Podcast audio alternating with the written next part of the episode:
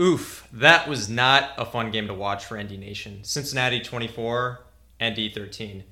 The game started with a promising drive, only to end with a back-breaking turnover. And that turnover really set the tone for what did the Irish in against Cincinnati.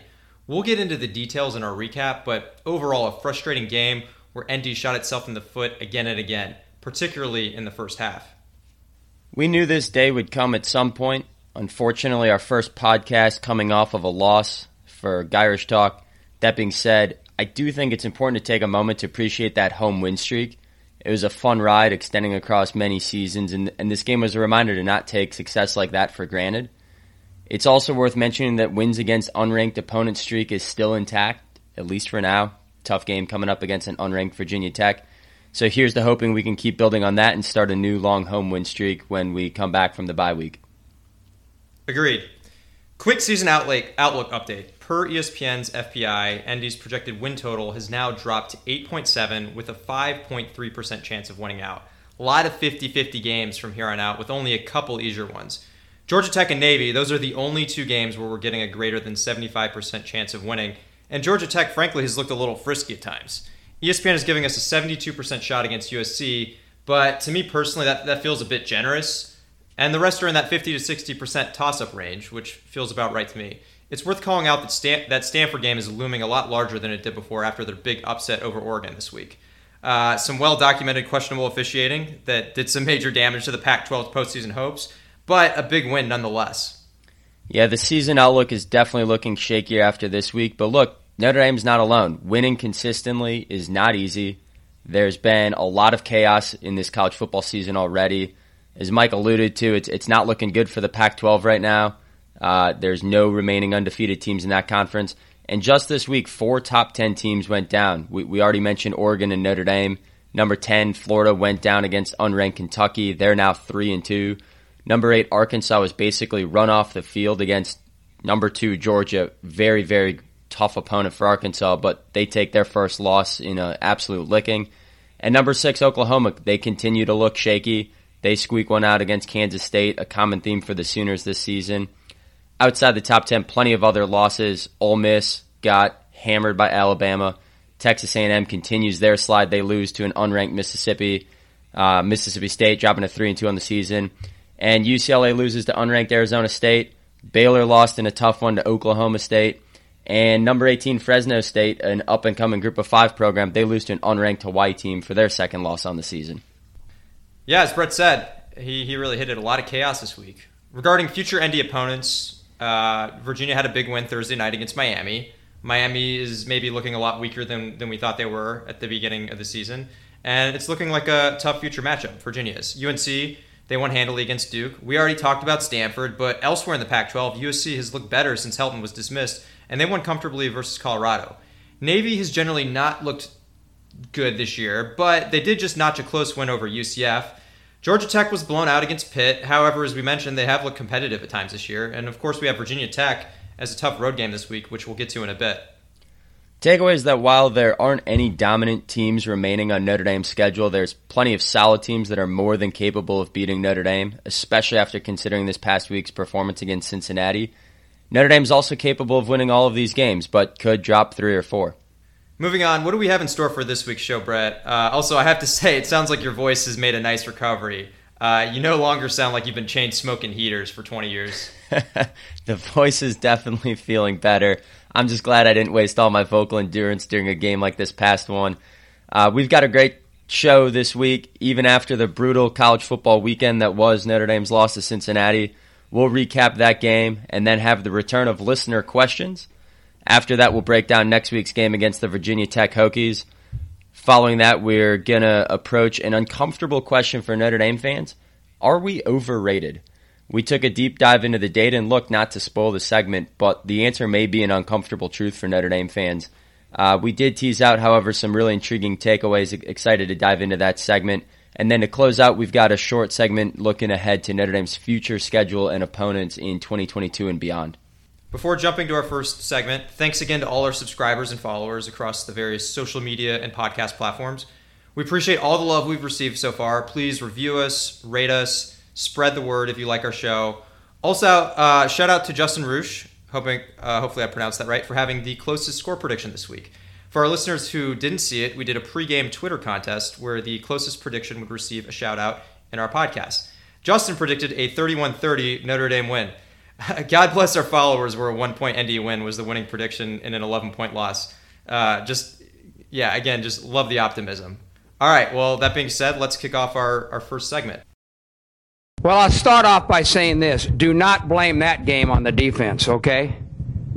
I don't care who you play. Whether it's a high school team, a junior college team, a college team, much less an N F L team, when you turn the ball over five times, four interceptions, one for a touchdown, three others in field position to set up touchdowns, you ain't gonna beat anybody I just talked about. Anybody. All right? And that was a disgraceful performance, in my opinion. We threw that game. We gave it away by doing that. We gave them the friggin' game. In my opinion, that sucked. What's that? Uh, playoffs? Don't talk about it. Playoffs? You kidding me? Playoffs? I just hope we can win a game. The Cincy game, twenty-four thirteen. Irish lose a tough game. Brett, you've got a confession to make to start?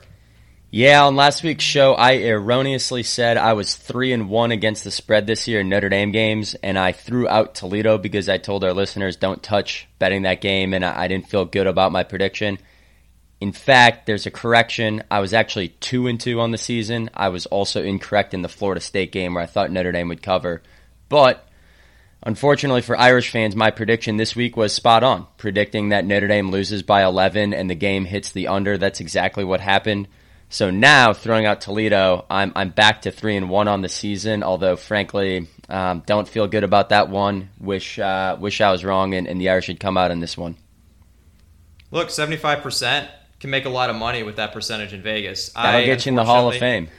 Yeah, I wish my prediction had come true, but unfortunately, uh, I was wrong against the spread. Um, so we'll see. Hopefully, I have a lot of optimistic guesses going forward, and they turn out to be right. With anyway, with that very important story out of the way, let's get back to this brutal loss. Turnovers are the story here. Three turnovers that either took points off the board for N D or gave Cincy the ball in the red zone that translated into ten Bearcat points. Let's look at the adv- advanced box score. Post-game win expectancy, ninety-nine percent for Cincinnati. No surprise there. Total yardage, yardage in this game was fairly even. Turnover battle was three two, but the timing of N D's three turnovers were really deadly. And seven penalties for N D. That really stalled a lot of drives in this game. So ninety-nine percent post-game win expectancy for Cincinnati, just really outplayed Notre Dame in this game. Let's dive into the defensive side of the ball. Notre Dame allowed a forty-three percent success rate. Again, anything in the mid forties is really good for an offense. So Cincy really quite consistently throughout this game was able to move the ball, keep the chains moving, be in manageable second and third down situations. Notre Dame's defense generated a fifteen percent havoc rate, pretty good, but below our season average of about nineteen to twenty percent. And then explosiveness for Cincinnati was one point three. That's a pretty good number. Uh, but what I'd say is Notre Dame's defense, they did a good job keeping points off the board. Really, ten points were pretty much handed to Cincinnati off of Notre Dame turnovers. And rest of the way, Notre Dame allowed two long scoring drives, but otherwise a pretty good sort of bend-don't-break performance against a very good Cincinnati offense. I think overall Marcus Freeman and the defensive unit did, did a really good job in this game. Definitely. The other thing that stood out to me was uh, N D's defense completely controlled the line of scrimmage. Cincy's uh, line yards were two point four. Again, line yards, that's how many yards does the offensive line generate before the running back is hit. Anything about three is good. Anything below about two point seven or two point eight is bad. So two point four, really good job by N D's front seven controlling that line of scrimmage. Looking at the Pro Football Focus grades, D J Brown, the safety starting opposite of Kyle Hamilton, easily his best game of the year, led the way with a grade of eighty-three. Isaiah Foskey was creating havoc everywhere, really great game, graded out at an eighty-two. Seven other players in the seventies, uh, so Notre Dame's defensive unit played really well. Those are all starter and above average grades. The two exceptions... Rough day at the office for Clarence Lewis with a grade of fifty-nine, so that's a replaceable level grade. He was targeted five times, gave up three completions for one hundred eight yards. Most of that going to Alec Pierce, who led Cincy's off, uh, offense with one hundred forty-four receiving yards in this game. And then J D Bertrand, he graded out at a thirty-seven. So that's basically this guy should be benched territory. Really um, just tough performance for Bertrand at, at linebacker. As we've mentioned before, is a concern moving forward. The problem is is depth at linebacker. Bertrand is playing because Shane Simon, Maris Luafau, and Paul Moala, all, all, they are all out with season-ending injuries. We've talked about Bertrand for a couple weeks in a row now.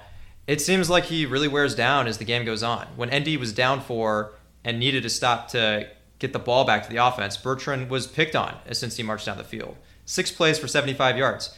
Bertrand lost containment on the Ritter touchdown. I believe he also missed a tackle or was out of position on two other plays on that drive, including the thirty-six-yarder from Ritter to tight end Leonard Taylor. In fact, Bertrand was targeted eight times on the day in the passing game. He allowed seven receptions when he was the primary defender um, that went for, for ninety yards. And to reiterate, we think J D. Bertrand has a very bright future. He's a young player, and he's getting thrown into really tough situations right now. He played all sixty-three defensive snaps in this game, never got a breather, never came off the field. And I really think you just see him wear down as the game goes along. Tough fourth quarter, again, that's a recurring theme with, with J D. And it just seems like the young linebacker is being put out in some really tough positions um, due to the other injuries at, at the linebacker position group. Definitely. It seems like a lot of the drives that we have given up for points on the defense, while we've generally been consistent, they have tended to come a little bit more later in the game. And certainly part of that is Bertrand wearing down as the game goes on. Um, moving to the offense, just frankly an ugly watch. Cincinnati has a top ten defense, and it dominated Notre Dame. The Irish success rate was just thirty-five percent.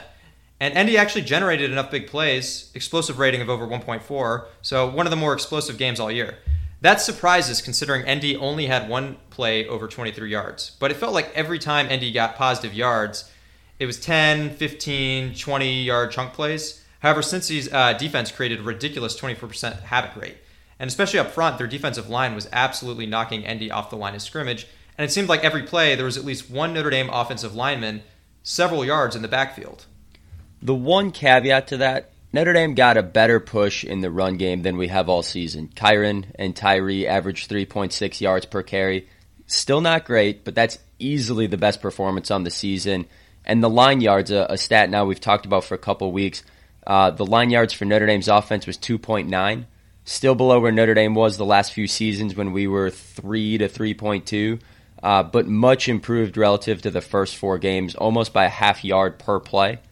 We might be the only media personalities covering Notre Dame football with this conclusion, but we saw a lot of reason for optimism with the offensive line, a, a big improvement in several key advanced metrics against a really, really good Cincinnati defense. Hopefully this is a building block going forward for the offensive line and, and really see this start to move in the right direction. Certainly felt better than Wisconsin, and that was something that I was looking to this game. Um, again, like Brett said, a, a reason for optimism. Hopefully we can continue to build on it. Looking at more pro football focus grades, Drew Pine led the way with a grade of eighty-one, but only one other offensive player was in the seventies, and that was baby Gronk Mike Mayer, who posted eight catches for ninety-three yards. And I will note, for for a chunk of those, he was actually noticeably hurt. Kevin Austin, also worth noting here, looked like he got benched in the fourth quarter. His pro football focus grade was just forty-nine, so really bad outing for Austin, who has been pretty inconsistent at times this year. And no surprise, rest of the Irish offense really graded out in that sixties range, which is basically replaceable. Overall, just a bad showing. Yet, we're going to insert some listener questions now to help put this game in big picture perspective. First question: who should Notre Dame start at quarterback going forward? Look, it's it's got to be Drew Pine. In this game, Jack Cohen's predicted points added per play was zero. Drew Pine's was zero point two. Uh, Ian Book averaged about zero point four for the season, and he was an above-average college quarterback. So it's not like Pine was exactly lighting it up at zero point two. But as Mike mentioned, he had the pro football focus grade of eighty-one. He had a pro football focus grade of eighty-three against Wisconsin. In this game, you know, his, his stat line was pretty pedestrian, nine of twenty-two throwing, so the stats weren't flashy. But what we're seeing is receivers just weren't getting open. Pine was doing what he could. He kept plays alive with his legs. Um, it wasn't flashy, but the advanced metrics are saying he's just outperforming Cohen, who, you know, for context, Jack Cohen's pro football focus grade is sixty-seven on the season compared to eighty-three for Drew Pine. Limited sample size for Pine, um, certainly a bigger sample size for Jack Cohen. But I think Drew Pine's shown enough that he deserves to be the starter. Yeah. And a couple pretty brutal drops on some Pine throws. Of course, we have the, the, the Kevin Austin one. Um, but now, in defense of Jack Cohen, on the season, Cohen and Pine are basically identical in predicted points added per play, zero point two. So I think we need a caveat that Cohen is hanging in there. We talked about all the sacks he's taken, playing behind a poor offensive line. But we are big fans of Jack Cohen. We love his leadership. Um, but it is time for a switch, and the stats and the Pro Football Focus grades support that. The other way to look at this is what the Q B decision means for the program. When you're undefeated and still playing for the playoffs, the veteran Q B will help win games now. But let's be very realistic. The path to the college football playoff for the Irish is slim to none right now. So get the younger Q B reps. Give your program the opportunity to have an experienced Q B going into future seasons, and get those growing pains out of the way now in a season where you know you aren't contending for a championship. Before going to our listener, uh, our next listener question, just a quick insert too on the Michael Mayer injury. Just looked it up while, while you're going through that segment. Sounds like it was a groin strain that he tweaked all yeah. the way back in camp. Doesn't seem too serious. Both he and Kelly were talking that he'll be ready to go next week, but um, big big storyline if Notre Dame loses one of its biggest offensive weapons. Uh, next listener question, is Jeff Quinn on the hot seat? Jeff Quinn, Notre Dame's offensive line coach, a, a unit that's probably been our weakest position group on the season, o- almost without a doubt. Um, is he on the hot seat? Maybe. Definitely yes.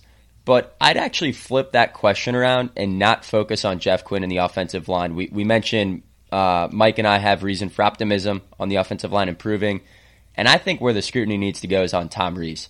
It's almost as if it's assumed that he's the play caller and Q B coach and that the offensive line is just all Jeff Quinn's problem. But let's be clear, Rees is the offensive coordinator. He's in charge of the entire offense. And I think more of this burden needs to fall on him to get the offensive line to play better and, frankly, just the offense as a whole. And it's becoming clear that his play calling hasn't had enough creativity to help this offensive line. Against Cincinnati, there was only one jet sweep or uh, end-around run play, so basically no misdirection. There were several screen passes, but it got to the point where running screen passes was the only tool in the toolkit to try to mix things up.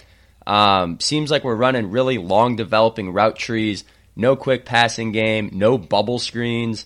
There's a lot of ways to slow down pass rushes, and it seems like we're just lacking creativity, even tendencies. There were three consecutive drives in the first half that started run, run, pass, which is the most predictable tendency for a football team is to run on first and second down and throw on third down. So right now, I'm more focused on Tom Rees pulling this entire unit together. I'm frankly less focused on the young offensive line. Uh, we knew they were inexperienced. We knew that this has been an issue for a month now. It's time for the offensive coordinator to make some adjustments and find solutions. Agreed. And as we mentioned, we did look better in the run game against Cincinnati, but I wouldn't say that we necessarily looked good, which we did touch on. And I think that uh, some of Rees's play calling, he was confusing better for good and worth it. And the balance of time seemed to be a little bit too run heavy. Um, so moving on, last question, where does N D go from here? Is this still a top ten, top win team? I think we're both optimistic since he's a really good team. Throw, throughout group of five and all that nonsense, this is a top ten team in virtually every efficiency rating. They played Georgia to a three-point game to close out last year and remove some ex- inexplicable turnovers. N D basically plays them to a tie. So I think Irish fans probably need to take a deep breath on this one. We talked in the opener. E S P N's win predictor has Notre Dame at eight point seven expected wins. So that's down from last week, just barely above where we were to start the season. But the good news is Notre Dame is favored in all of its remaining games according to that E S P N win predictor. So the path to eleven wins is definitely there. The flip side of that, Notre Dame only has a win percent of fifty to sixty percent against Virginia Tech, U N C, U V A, and Stanford. If you multiply all those, there's a four percent chance Notre Dame loses all four of those games and, and would finish seven and five or worse. So not likely, but there's a greater than zero percent chance that Notre Dame's a seven-win team. Now, I'm optimistic Notre Dame gets to ten wins, but the margin of error is definitely thin. And look, the two most likely outcomes per the data and all the advanced metrics is that Notre Dame's an eight or nine win team. ten certainly isn't a gimme. eleven it's going to take a big improvement very quickly, particularly for the Irish offense. With that, uh, let's move on. Greener pastures ahead. Let's preview the Virginia Tech game.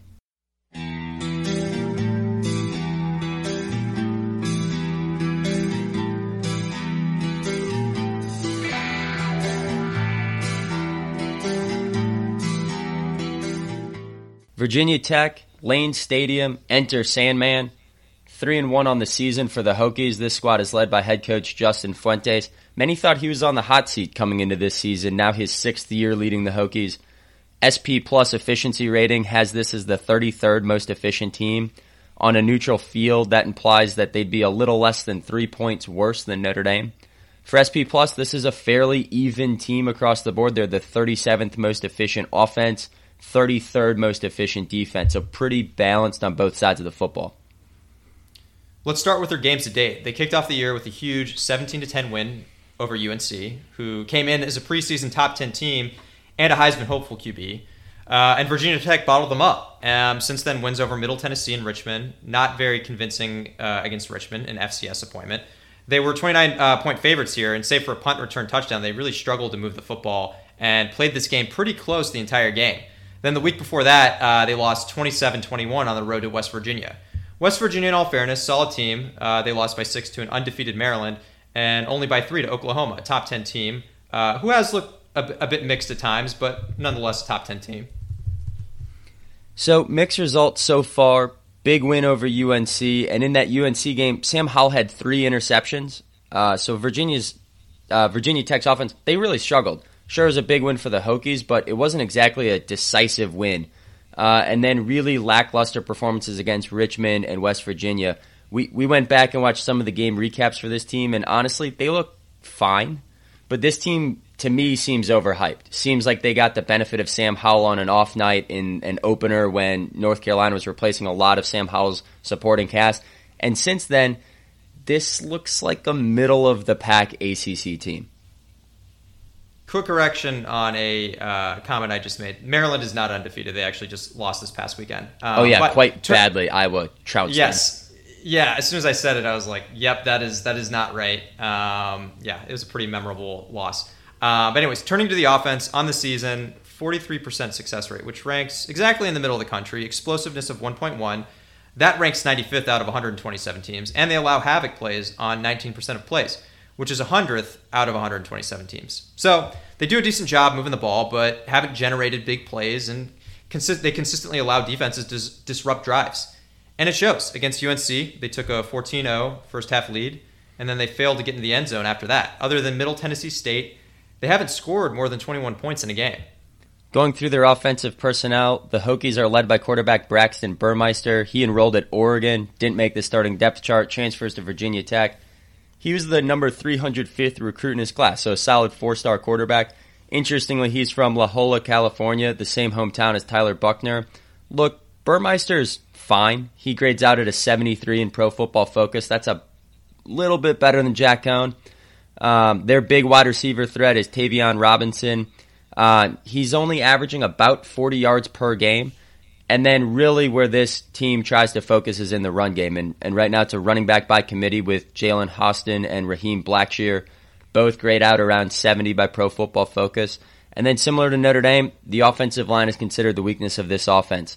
Their five starting linemen all grade out between sixty-three and seventy-three, with most in the mid-sixties. So um, definitely not an overpowering unit up front. Last thing about this offensive scheme. Uh, it definitely tries to be run first. Last year, it generated four hundred forty yards per game, and that started with the best run offense in the A C C. The two leading rushers last year were Khalil Herbert, who now plays for the N F L's worst franchise, uh, Brett's words, not mine, uh, the Chicago Bears, and the second leading rusher was Q B uh, Hendon Hooker, who transferred to Tennessee. But what's a bit unique about this offense is that it's a spread, and when you think of shotgun, four wide receivers or three wide receivers, you don't often think run first. Um, and Fuentes, he's known for going against tendencies. So if he's got shotgun, two wide receiver, and a tight end to the left, and one right, wide receiver to the right, the defense is thinking run left all the way, but Fuentes will just as often run it to the right, to the weak side of the field. So the Irish defense will need to stay really disciplined here against this type of run attack. Yeah, it's a great call out on the scheme. It's a very different look than what Notre Dame's seen the last two weeks against Wisconsin and Cincy, which run more traditional pro-style offenses. Now, the good news is that Notre Dame has seen this offense before, and they've done really well. We we played Justin Fuentes and Virginia Tech in both twenty eighteen and twenty nineteen, and the defense allowed twenty-three and twenty points, respectively, in those games. Flipping to the defense, the defense struggled last year, ranked sixty-ninth in the country per F E I, and through four games, it's a bit of a mixed bag. Uh, they, of course, shut down the prolific North Carolina offense, but that was largely U N C turning the ball over. Virginia Tech ga- still gave up a ton of yards in that game, and uh, the key metrics are pretty good. They ranked twenty-fifth in success rate allowed at just thirty-five percent, and they are generating a ridiculous havoc rate of twenty-eight percent, which is good for fourth in the country. But explosiveness allowed is one point four. So this defense has given up some huge chunk plays, and on a regular basis. That explosiveness ranks one hundred nineteenth out of one hundred thirty teams in the country. The other area where it's a tale of two cities is the defensive line and linebackers in the front seven. In the run game, Virginia Tech allows three point four line yards per rush attempt. Uh, we've talked now about that stat quite a bit. For an offense, two point five or less is bad. For a defense, um, anything over three is is bad. So three point four, that's really bad. That's one hundred third in the country. Um, but their front seven has a havoc rate of nineteen percent. So almost two-thirds of their havoc plays are generated by the front seven. And that nineteen percent front seven havoc rate is good for fifth in the country. So in the run game, we might finally see the Notre Dame offensive line get things going. It's, it's an area where Virginia Tech really struggles. But this is going to be another tough test to protect the quarterback, an area where Notre Dame has struggled and, and an area where Virginia Tech really gets after it. In terms of personnel, they bring back eight starters, led by Amare Barno. He's their leading pass rusher, had six and a half sacks in twenty twenty. However, he's only graded out at sixty-two by Pro Football Focus this year, so hasn't been the breakout year he was anticipating. In fact, of their nine guys with the most snaps on defense, only two grade out above a seventy on Pro Football Focus. Jermaine Walker at corner, he's got three interceptions through four games, but he's also been targeted eighteen times and is allowing sixty-seven percent pass completion percentage. Uh, so making some big plays, but also giving up some yardage. Uh, Tywan Garbett, worth a call out. He's grading out at seventy-seven as a rotation player on the D-line, but already has three sacks. So uh, he's really he's someone who's really starting to emerge for the defense. And then three players basically tied for team lead in tackles with twenty-two or twenty-three. Safety, Nazir Peoples, linebacker Alan Tisdale, and linebacker Dax Hollifield. Uh, but Peoples and Tisdale, they're grading out at fifty-eight and sixty-four, so basically replaceable starters per Pro Football Focus. Let's go through score predictions and closing thoughts. Per S P Plus ratings, Notre Dame's about a two to three point favorite on a neutral field, so that means about a two-point underdog on the road. And Lane Stadium, this is going to be a night game. You know that place will be rocking. Really tough environment. One of the loudest environments Notre Dame will face all year. Frankly, maybe other than Florida State, this is not even close. The, the, the most difficult road environment we'll have. Um, and then E S P N win predictor has Notre Dame winning this game fifty-three percent of the time. So another close game, another virtual toss-up, third straight week for Notre Dame to have a tough, close matchup. And worth noting once again, the opponents rested. Virginia Tech coming off a bye week, third time in a row where Notre Dame will face an opponent who's who's rested up off of a bye week. So Mike, w- what's your prediction?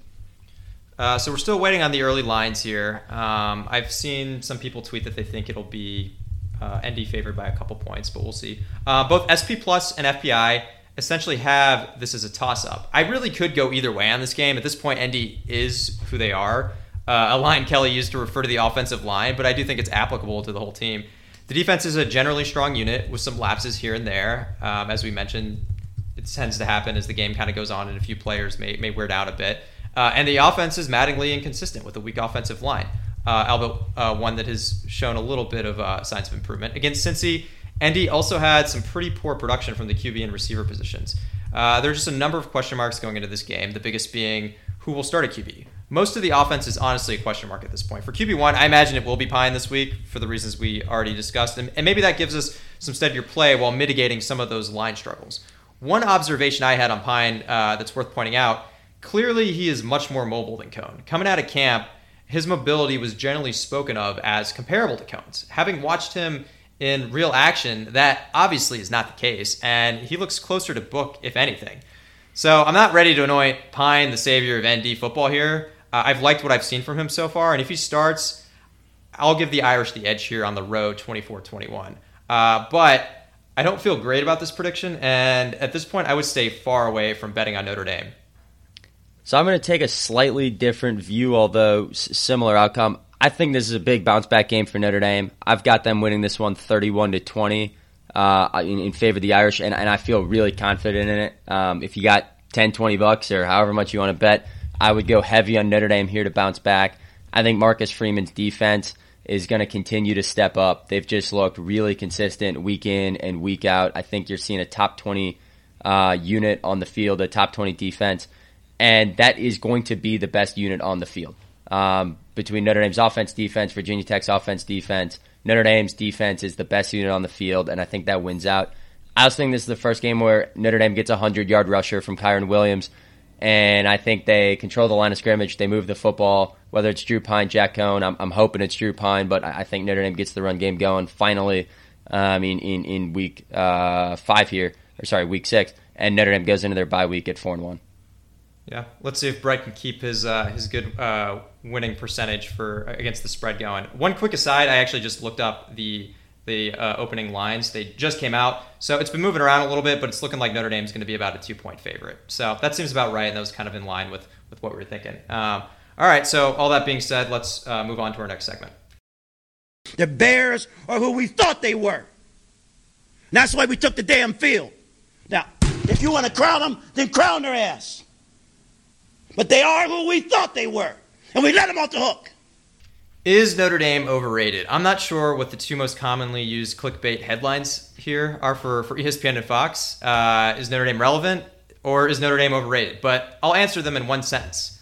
Notre Dame is overrated because we are so relevant. That college football is strongly incentivized to overrate us. We'll break down all the stats on the question to answer whether or not Notre Dame is overrated. But let's first explain what we mean by how Notre Dame's relevance plays into Notre Dame's overratedness. Notre Dame is relevant, period, full stop. Anything to the contrary is just silly. It's a top five football program in terms of operating income. It's one of the most storied programs in all of college football. And the Irish are one of only five programs with multiple appearances in the college football playoff. So anyone asking the question, is Notre Dame relevant? Just stop it already. You sound like a jealous toddler when losing an argument with a sibling or a parent. Just, just stop it. Notre Dame's relevant. Notre Dame is so relevant, in fact, that college football makes more money when N D is in the picture. So, college football playoff, t- TV ratings, ticket prices, jersey sales. Look, money, money, and more money. They all go up when Notre Dame is on the field. So, if you said Notre Dame is really the number ten team in the country, but if you squint and make all sorts of weird arguments, then now you look and they're the number four team in the country. You would put them in the college football playoff or some other big bowl game to ensure those high T V ratings and a lot more money. Uh, but then, by definition, you are overrating Notre Dame. College game day in October, they will get more T V ratings and advertising revenue if Notre Dame gets its own segment every week. And uh, Notre Dame gets its own segment when it's a preseason top ten team. So, of course, Notre Dame gets voted as a preseason top ten team uh, more frequently than, than you would expect. Well, maybe not more than you would expect, but uh, than they may be deserving. So, even if they're maybe only a top twenty-five ten- team, uh, but then, by definition, you are overrating Notre Dame. College football pundits, especially in the Big Ten and S E C, they have a conundrum. They try to claim Notre Dame isn't relevant, and then they try to claim that Notre Dame is overrated, but you can't have your cake and eat it too. Notre Dame's overrated. We agree. We'll dive into that momentarily, but that's directly a function of the fact that we are just so darn relevant. So what do we mean by Notre Dame being overrated? We're going to systematically use S P plus ratings as a measure of how good a football team actually is. This is your efficiency rating, what the advanced stats actually tell about how good a football team is. It normalizes for strength of schedule, for garbage time, and all sorts of complex mathematical adjustments. It's recognized as one of the best efficiency rating systems in college football. You could also look at F E I or a host of other predictive analytics that, you know, we've referenced a few on the show. But for purposes of this segment, we're going to just focus on S P plus for this exercise. And we're going to use the A P poll for how a football team is rated by the media and the general college football community taken as a whole. So if S P Plus has you rated as the number five team in the country, but you're only fifteen in the A P poll, then you're underrated. And vice versa. If, if S P Plus says you're the number fifteen in the country, but you're number uh, five in the A P poll, then you're overrated. The data, it goes back to nineteen eighty-five when the A P poll was just twenty teams, and that's the furthest back that Bill Connolly has recreated the S P Plus rating system. So three hundred teams have been deemed overrated where their ranking in the final A P poll was at least five places higher than the S P plus. We looked at that using three spots, seven spots, ten spots instead of five spots. The numbers change, but the takeaways really don't. So we're looking at three hundred cases where a team was overrated by at least five spots at the end of the season. And then we made one more filter. From nineteen eighty-five to two thousand, seemed to be a lot more noise as college football rankings weren't as closely tied to uh, analytics in the internet age. For example, Texas A and M was by far the most overrated team in the nineteen nineties. Sorry, Aggies. But that doesn't fit the description since two thousand. So we cut the date off. We're just going to go back to two thousand. There's one hundred eighty-nine teams that have been overrated since two thousand using this methodology. Let's start with a few non-Notre Dame related themes. Group of five schools are disproportionately overrated in the polls. This makes sense. They play really weak schedules, inflates their win-loss record, and they wind up ranked at the end of the year despite no quality wins on the schedule. Boise State, they've been overrated ten times in the last twenty years. They've only finished as a ranked team thirteen times. So Boise State is overrated seventy-six percent of the time. They are in the A P top twenty-five at the end of the season. Next on the list is the most overrated team, T C U, and almost entirely when T C U was still in the Mountain West before twenty twelve.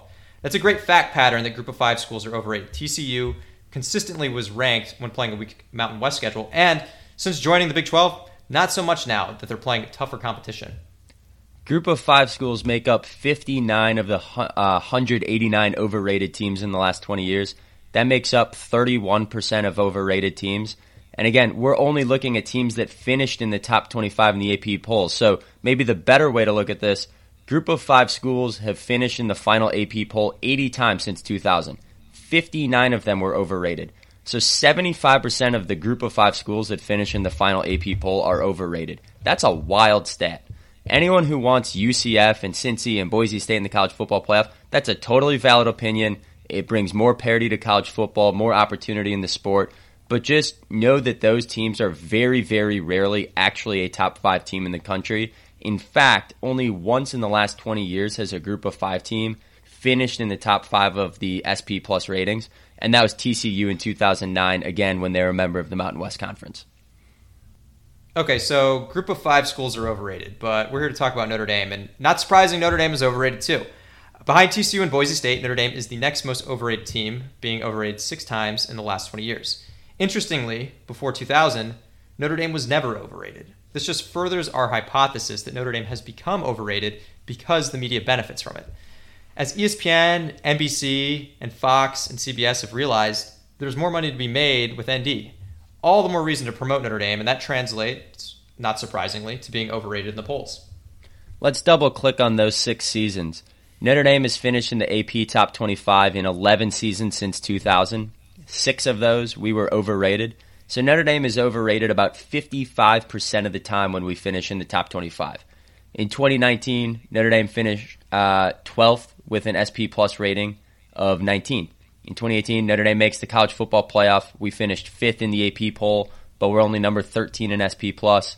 In twenty thirteen, Notre Dame follows up its B C S title run, Uh, run to the title game, finishing twentieth in the A P poll despite a number thirty ranking in S P plus. And most notably of all, in the B C S title run, Notre Dame finished number fifteen in the S P plus and number four in the A P poll. Keep in mind, the B C S era was designed to use computers to determine the two best teams, and they had Notre Dame as number one overall, despite what we really know is they were number fifteen overall. But as we've learned in the last decade, the B C S was really flawed. The B C S was a hyped-up computer system that didn't really try to find the two best football teams. It placed a ton of weight on wins and losses and really had a sneaky way to promote blue-chip college football programs. The best analytics in the game said Notre Dame was number fifteen. The B C S quote-unquote computer system had Notre Dame number one.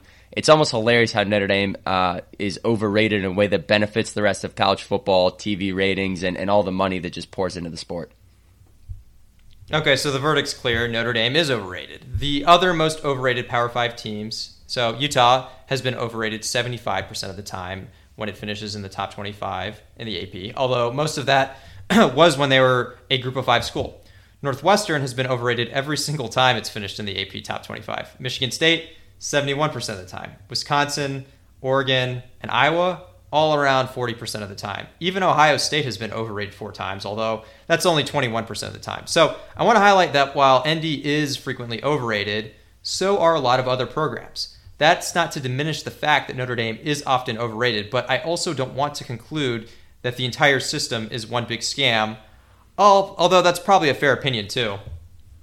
One other cut worth looking at is how high Notre Dame's rankings look when you consider their A P preseason rankings. Since twenty ten in the Kelly era, Notre Dame has finished worse in the A P poll than where they started forty-five percent of the time. So from a preseason hype perspective, it's it's not quite as bad. Their final S P Plus ranking was still lower fifty-five percent of the time compared to the preseason A P ranking, though. But obviously the spread isn't quite as severe. Um, if you look at the data after the twenty sixteen reboot, Notre Dame has finished worse in its final A P ranking than its preseason A P ranking only twenty-five percent of the time, so just once. Uh, comparing that preseason A P ranking to the final S P Plus ranking, Notre Dame has finished overrated twice, so a fifty percent rate. A fifty percent rate would indicate you're on average not underrated or overrated, so limited sample size, obviously. But an interesting takeaway that since the reboot, Notre Dame's generally outperformed its initial preseason A P ranking and has been right on the money with those preseason rankings when compared to its final S P Plus ratings. Let's wrap up with one other question on the topic. Is it good for Notre Dame to be overrated? Uh, on the one hand, it helps feed your relevance. You play in bigger games. You make the playoffs when maybe you shouldn't. Get into bigger bowl games. Get way more press than you otherwise deserve, which helps recruiting. But the downside, which Notre Dame fans are all aware of, is that you're often put into big-time matchups as a big underdog. Let's tick through the spreads of Notre Dame's big bowl games. We were a nineteen and a half point underdog against Alabama last year. ten and a half point underdog against uh, Clemson in the twenty nineteen Rose Bowl. seven point underdog against Ohio State in the twenty sixteen Fiesta Bowl. ten point underdogs in the twenty twelve National Championship game against Alabama. And frankly, that was just a bad line. S P Plus at Alabama is a seventeen point favor in that game. Uh, nine point underdogs to L S U in the two thousand seven Sugar Bowl. So everyone talks about Notre Dame's performance in big games and how we never come up with a big win. We've averaged being an eleven point underdog in these games. And that goes up to thirteen points if you adjust the twenty twelve Alabama betting line to match S P Plus. So just to put that into context, eleven to thirteen point underdogs win about twenty-five to thirty percent of the time. Rough math, there's a bunch of different analysis out there, but but most of the analysis triangulates around if you're an eleven to thirteen point underdog, you're going to win twenty-five to thirty percent of the time. So sure, has Notre Dame gotten blown out in some of these games? Absolutely. But that's what happens when you're nearly a two-touchdown underdog. And the goal is to maybe win twenty-five percent of those games. So Notre Dame hasn't done that. We've we've won zero. Shame on us. That sucks. But in these five big games we just referenced, the goal is to maybe go one and four. It's just really tough odds. And and to be clear, that also means we're never favored to win. Not once in the B C S or college football playoff era have we been favored in a big game. Now, sure, I wish we were better, but I'm just glad we get to swing the bat. Um, and it just reiterates the point that we get put in games we have no business being in, and then we lose. But I'll always take my shot for a national title or for the big upset rather than not playing in the game at all. Putting it all together, Notre Dame is overrated. It's really hard to argue against the data on this one. And as a result, we get put in big games we, where we are big underdogs more than any other team in the country. And because we are big underdogs, we lose a lot on the biggest stage. And so have developed a reputation of not being able to win big games. But that's really bad logic. So when your neighbor from the S E C or coworker from the Big Ten tries to play the overrated card, just kindly smile, nod your head, and say, yes, I agree. Notre Dame is overrated. But it's because we are relevant. And because we are relevant, we get to swing the bat more often than we should in really big games. And sure, losing sucks, but I'd rather get to swing for the fences as one of the country's most relevant college football teams than just sitting on the sideline. We're going to keep getting back here, and you everybody can keep saying, uh, you know, Notre Dame's not good enough. Well, you know what? You're going to have a problem because we're going to keep winning games. We're going to keep getting back here, and uh, we're going to break through. And um, and then I am going to be terrible to be at a press conference with. Terrible. All right, we're going to close out this week's show going back to uh, Notre Dame obscurity of the week. And, and this one, not so much an obscure fact, but more a topic that doesn't get covered very often. Future scheduling. We're going to close out by looking at Notre Dame's future opponents, which right now they're scheduled all the way out to twenty thirty-seven for A C C matchups. Let's start with some eye-popping stats. Notre Dame will play at least one of the following teams every single season for the next ten years. Ohio State, Clemson, Alabama, Texas A and M, Wisconsin, Arkansas, and Florida. twelve games in ten years. Nine of those fourteen games will be against Ohio State, Clemson, Alabama, the cream of the crop of college football. So Notre Dame has home and away series scheduled for non-traditional matchups going out to twenty thirty-four. Basically non-A C C teams and non-Stanford and non-U S C who have the annual scheduling that fills up seven games. Those home and away series are Wisconsin. The Lambeau Field game is rescheduled for twenty twenty-six. Ohio State, Texas A and M, Arkansas, including the rescheduled twenty twenty matchup, Alabama, Florida, and Michigan. Again, some of those programs will rise and fall, but it's just worth noting that Jack Swarbrick, that's one hell of a job scheduling these matchups. Then, of course, the five A C C games. That rotates. Seems like we draw Clemson a lot, but it really is evenly distributed scheduling. And then U S C and Stanford. Stanford is on the schedule through twenty twenty-four. Uh, while no formal announcement has been made about extending, Notre Dame has left a spot in every season beginning in twenty twenty-five that appears to be reserved for Stanford. And similarly, U S C is scheduled out to twenty twenty-six with an additional spot reserved in twenty twenty-seven forward. Uh, who knows? Who knows if that could change? Other takeaways, geographic balance, especially if Stanford and, and U S C continues. That guarantees us one game on the West Coast. Of course, the Midwest presence for all of our home games. And then the A C C slate where you get to play in the Carolinas, Georgia, or Florida in fourteen of the next fifteen seasons. That's awesome. Big help for official visits, getting in the backyard of recruits and, and the recruiting hotbeds really coast to coast. And to wrap this up, the last big takeaway, Irish fans. Notre Dame plays Ohio State and Clemson in both twenty twenty-two and twenty twenty-three. So, look, any program is beatable, particularly when projecting out the next ten years.